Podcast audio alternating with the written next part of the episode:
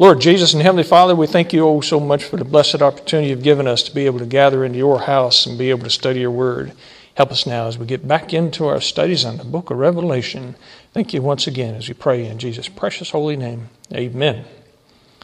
Continuing our Exploring the Word series in the book of Revelation, let's go to chapter eight.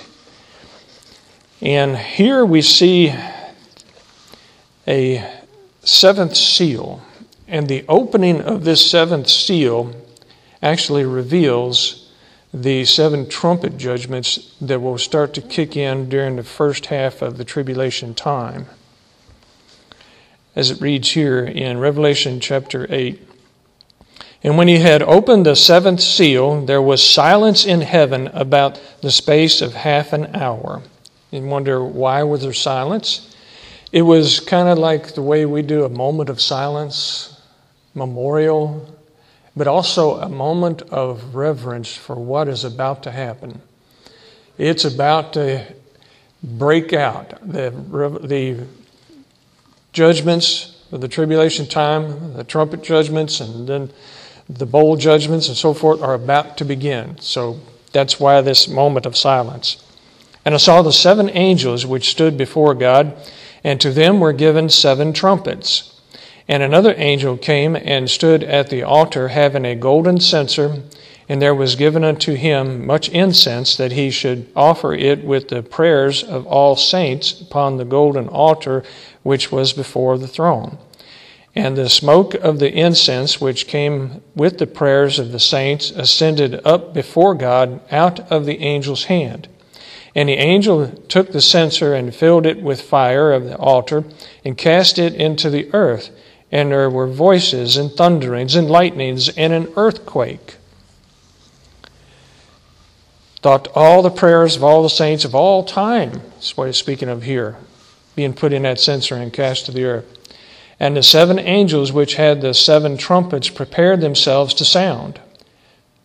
The first angel sounded, and there followed hail and fire mingled with blood, and they were cast upon the earth.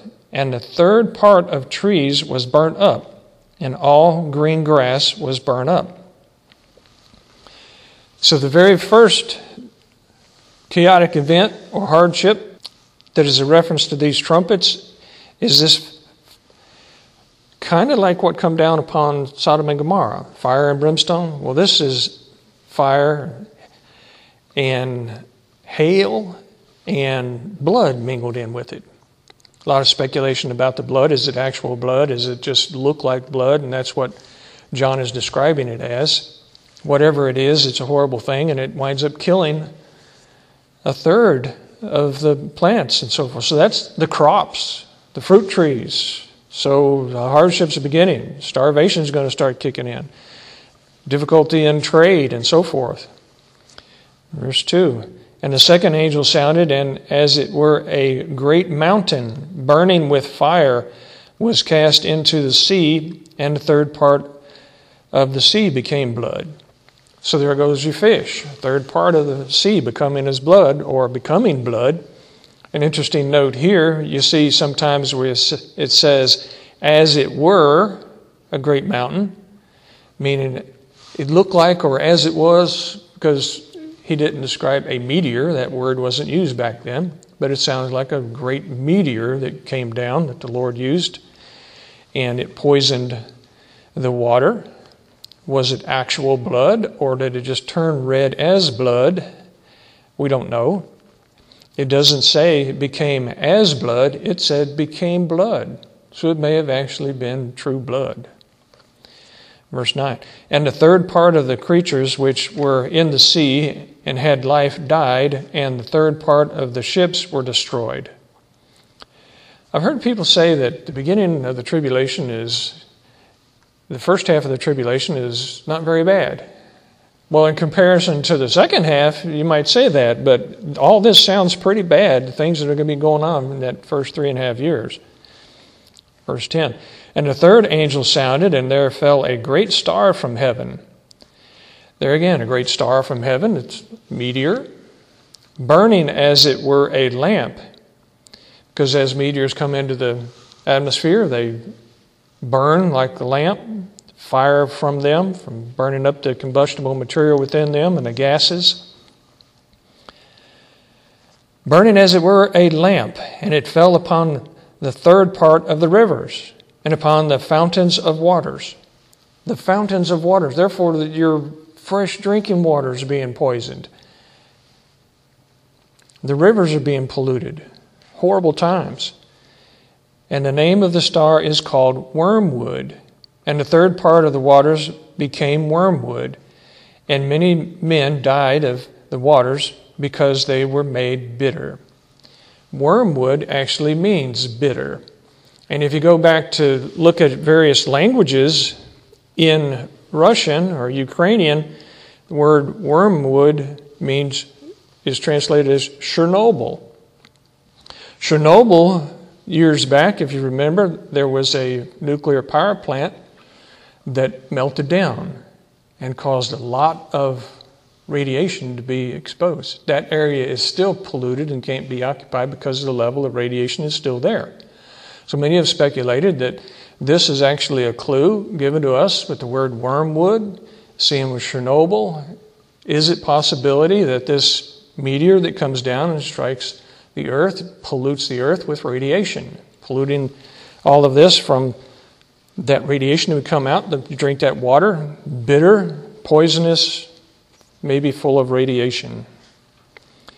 And the fourth angel sounded, and the third part of the sun was smitten, and the third part of the moon, and the third part of the stars.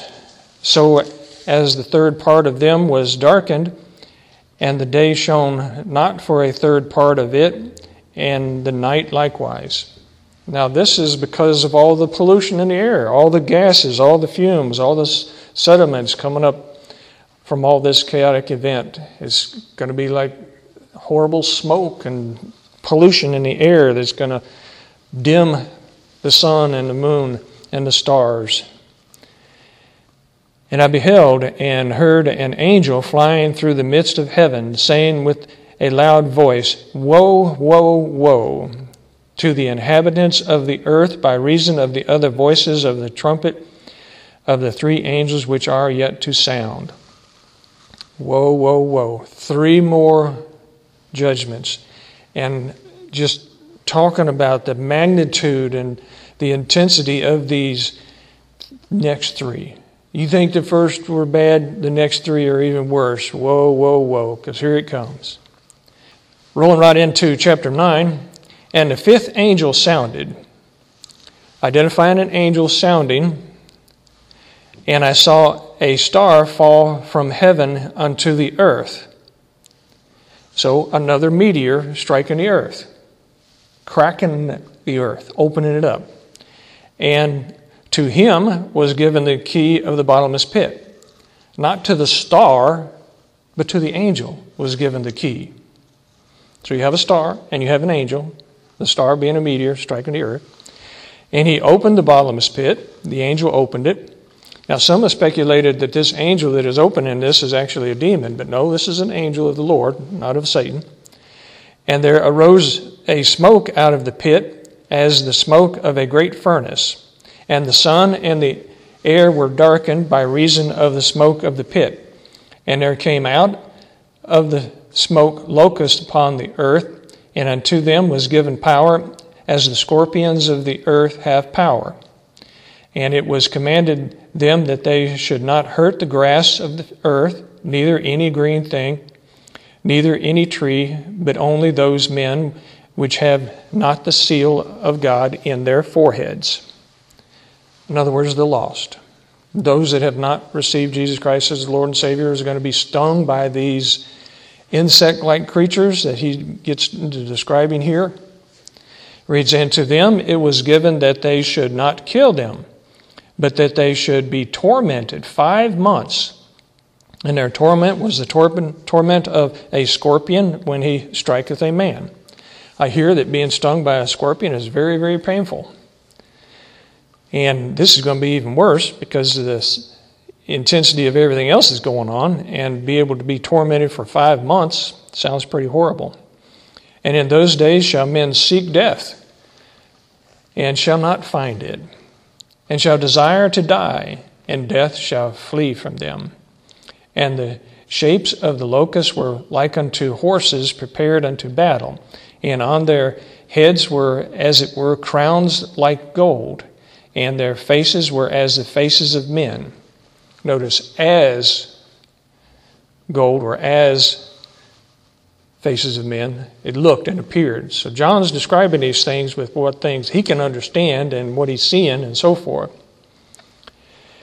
And they had hair as the hair of women, and their teeth were as the teeth of lions. Pretty vicious looking critters. Now it doesn't say how big these things are. Are they the size of what we would consider a grasshopper or even a scorpion? Or are they bigger? Are they big as a dog, or are they big as an elephant? We don't know. And they had breastplates as it were breastplates of iron. And the sound of their wings was as the sound of chariots of many horses running to battle. If you've ever heard a recording or actually been within an area of a swarm of locusts that we know of, grasshoppers, that you have some overseas been exposed to these great swarms, you can actually hear them.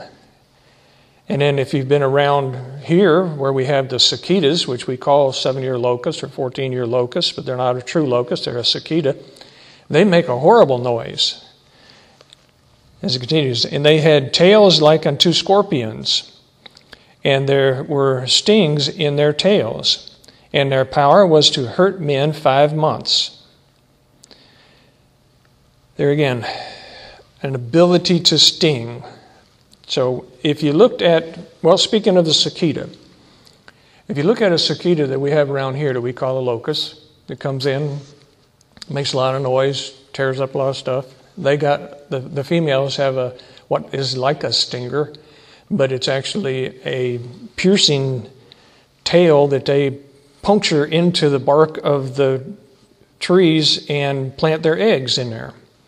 So these creatures here have a stinger like that, because if you to take a cicada and actually grab one and squash it, you can push it out and you can find and see that. It's like a little spike, big thorn-like. And that's what they drive into the tree bark and plant their eggs. Usually do it close to the tips of the branches, and it causes the branch to die, and it, it falls off and it hits the ground, and then those eggs hatch out, and you got the larvae, and you got those grub worms. You find grub worms in your garden, those are the baby cicadas in their grub state. So these creatures are could be very similar to what creatures we have on the planet today, but given this extra abilities and instructions. In verse eleven, and they had a king over them, which is the angel of the bottomless pit, whose name in the Hebrew tongue is Abaddon, but in the Greek tongue hath his name Apollyon. Now, this angel, Apollyon, means the destroyer.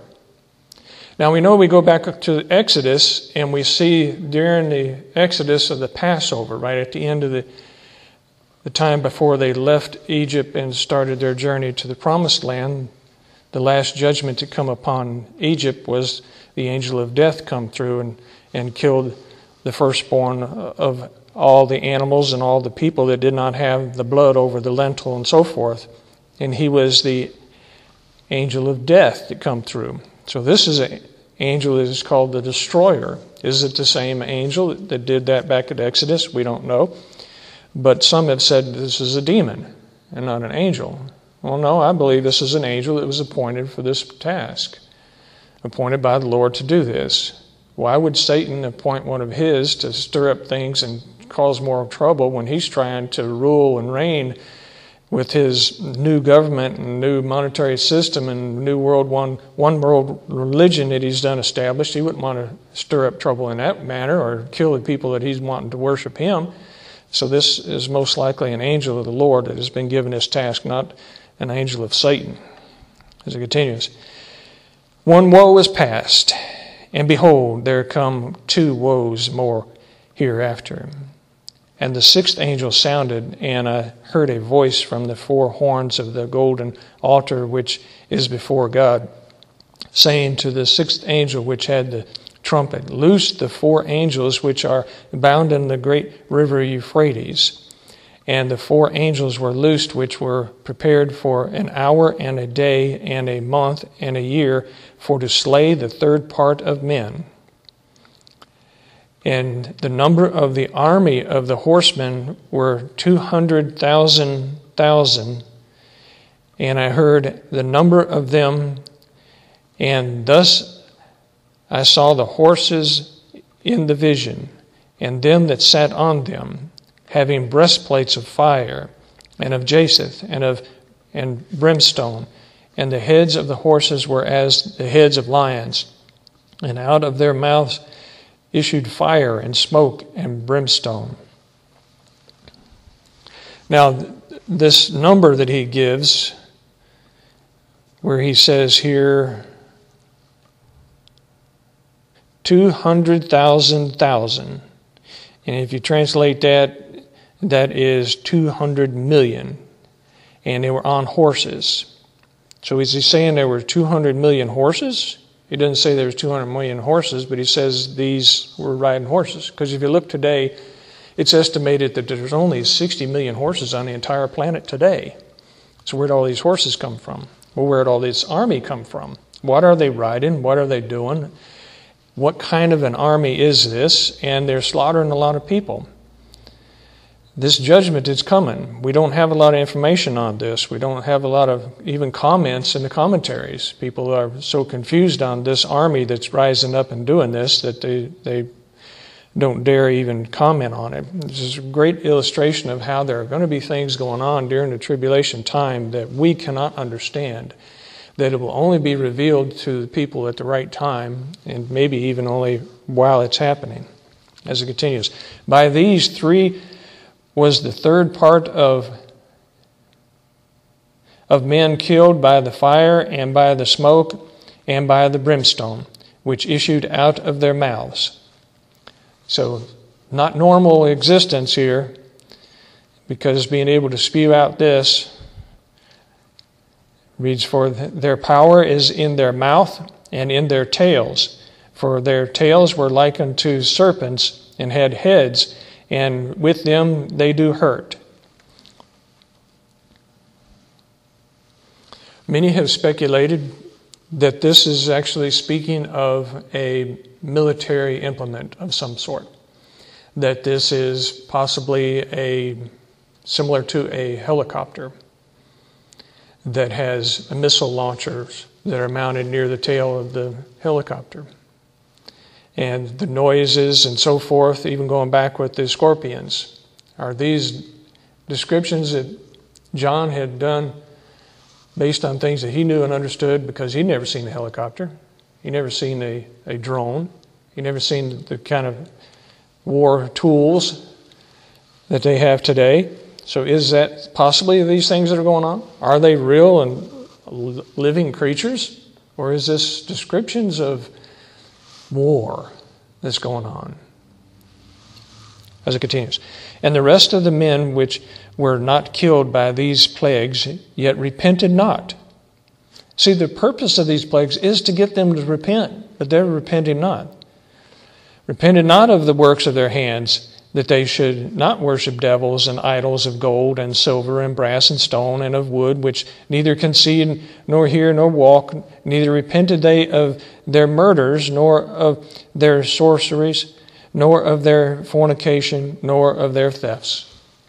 Still just a defiant, rambunctious, rebellious bunch, that even going through all this, knowing where it's coming from, still will not repent and turn from their evil ways. All right, let's roll on into chapter ten here, an interesting one here, which gives us some more insight on why there are things that we don't know. In chapter ten, and I saw another mighty angel come down from heaven, clothed with a cloud, and a rainbow was about his head, and his face was as it were the sun, and his feet as pillars of fire. And he had in his hand a little book open. And he set his right foot upon the sea, and his left foot on the earth. and cried with a loud voice, as it were a lion roaring, roareth. And when he had cried, seven thunders uttered their voices. And when the seven thunders had uttered their voices, I was about to write, and I heard a voice from heaven saying unto me, Seal up those things which the seven thunders uttered, and write them not. It wasn't time to be revealed. And the angel which I saw stand upon the sea and upon the earth lifted up his hand to heaven, and swear by him that liveth forever and ever, who created heaven and the things that are therein, and the earth and the things that therein are, and the sea and the things which are therein, that there should be time no longer. That doesn't mean that the end of time is here at this point. It means time is up. The next step to kick in. This time no longer means it is appropriate time to begin the next stage. You know, time's up. Let's go to the next move. But in the days of the voice of the seventh angel, when he shall begin to sound, the mystery of God should be finished as he hath declared to his servants, the prophets. And the voice which I heard from heaven spake unto me again, and said, Go and take the little book which is open in the hand of the angel which standeth upon the sea and upon the earth. And I went unto the angel, and said unto him, Give me the little book. And he said unto me, Take it, and eat it up. And it shall make thy belly bitter, but it shall be in thy mouth sweet as honey. Which is an interesting concept there. As you eat that, as you take it in, sweet as honey. But once it goes in, it's bitter in your belly. This can even be compared to what we have in the Word of God that we can study. There's many things in here that are sweet, that are really precious, and we cherish and we really enjoy as we're taking it in. But as we get it all the way in, then we realize there are others out there that have not taken it in, that will suffer an eternity in a lake of fire. That's what makes it bitter within us. Sweet because we have accepted it and know what we have to look forward to, but at the same time bitter because of those that will not have what we have to look forward to. And I took the little book out of the angel's hand and ate it up, and it was in my mouth sweet as honey. And as soon as I had eaten it, my belly was bitter. And he said unto me, Thou must prophesy again before many peoples and nations and tongues and kings. The prophecies, the things that will be revealed, the things that are in that little book, that little book will be prophecies that will be revealed to the people during the tribulation time. Because as he said up there about sealing that up, not he was writing that down, but he says, Seal up those things which the seven thunders uttered, and write them not. Because there are things that are not for us to know yet. There are mysteries, just like he referred to the mysteries of the prophets on up there. And there are things that are going to happen during the tribulation time that we don't know about. There are things going to happen between now and the tribulation time that we don't have full understanding of or don't really know about. As we grow, as we can mature as Christians, he reveals more and more to us, because then we can handle it. Because some of the stuff, if we knew it, it would be so bitter that we couldn't handle it. So as we grow, we can appreciate the Word of God that much more and have a clearer understanding of what it is about and what is going to happen. And as the times change, the revelation is more and more revealed. Closer we get to it, the more understanding that there is of the Word of God, especially the prophecies of the things to come. And we clearly see that there are many evidences of the fulfillment of the prophecies, and the things that are, we go on as we study here, the, the things the Antichrist is going to try to do and, and is doing, that things that have been going on in recent years are preparing the ground. It is plowing the ground, getting the soil ready for the crops. It is setting the stage. It is building the foundation so that those things that are going to happen during the tribulation time will be able to easily be implemented, that the people will even have the attitudes of submissiveness that the Antichrist will need. We've seen that on display in recent years, the submissiveness of the people to be guided by fear, and that'll be used during the tribulation time. The one world government, the one world monetary system, the one world religion, all of that will be presented as a form of peace to the people. And being able to buy, sell, and trade, take this mark of the beast, it'll be easy. That'll way to keep all your records, just like we have today. We have the technology. There's even being implemented, already been being implemented in various places. The implant of the little microchips, where you can go in and you walk in the door of a store, and that chip is scanned on your way in, and you just gather up whatever you need and you take it out, because every one of those items has a little chip on it. And you go out the door and it rings it up and puts it on your account, which your account is recorded in that chip on your wrist or implanted in somewhere else. Today we have it in a little card. You see the, the credit cards are changing. They're pro- progressing. Now there's a tiny little gold chip on that card, which is what it scans when you plug that thing into the card, the, the credit card reader. And that technology is here.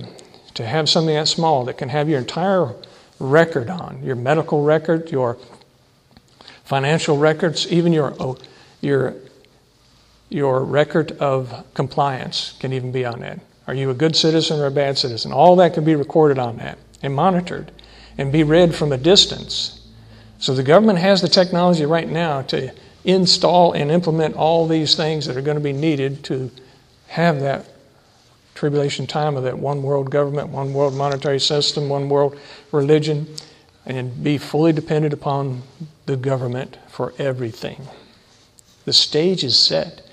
It's inspiring how soon all this could kick right in, rapture us out of here, and then all this other stuff happen. Looking forward to the rapture. Let's pray. Lord Jesus and Heavenly Father, we thank you oh so much for what you revealed us. Help us to utilize it properly. Help us to use it to help others also, to caution them, to let them know that the seasons are changing, the seasons are here, the time is here. They need to get things right before all this kicks in.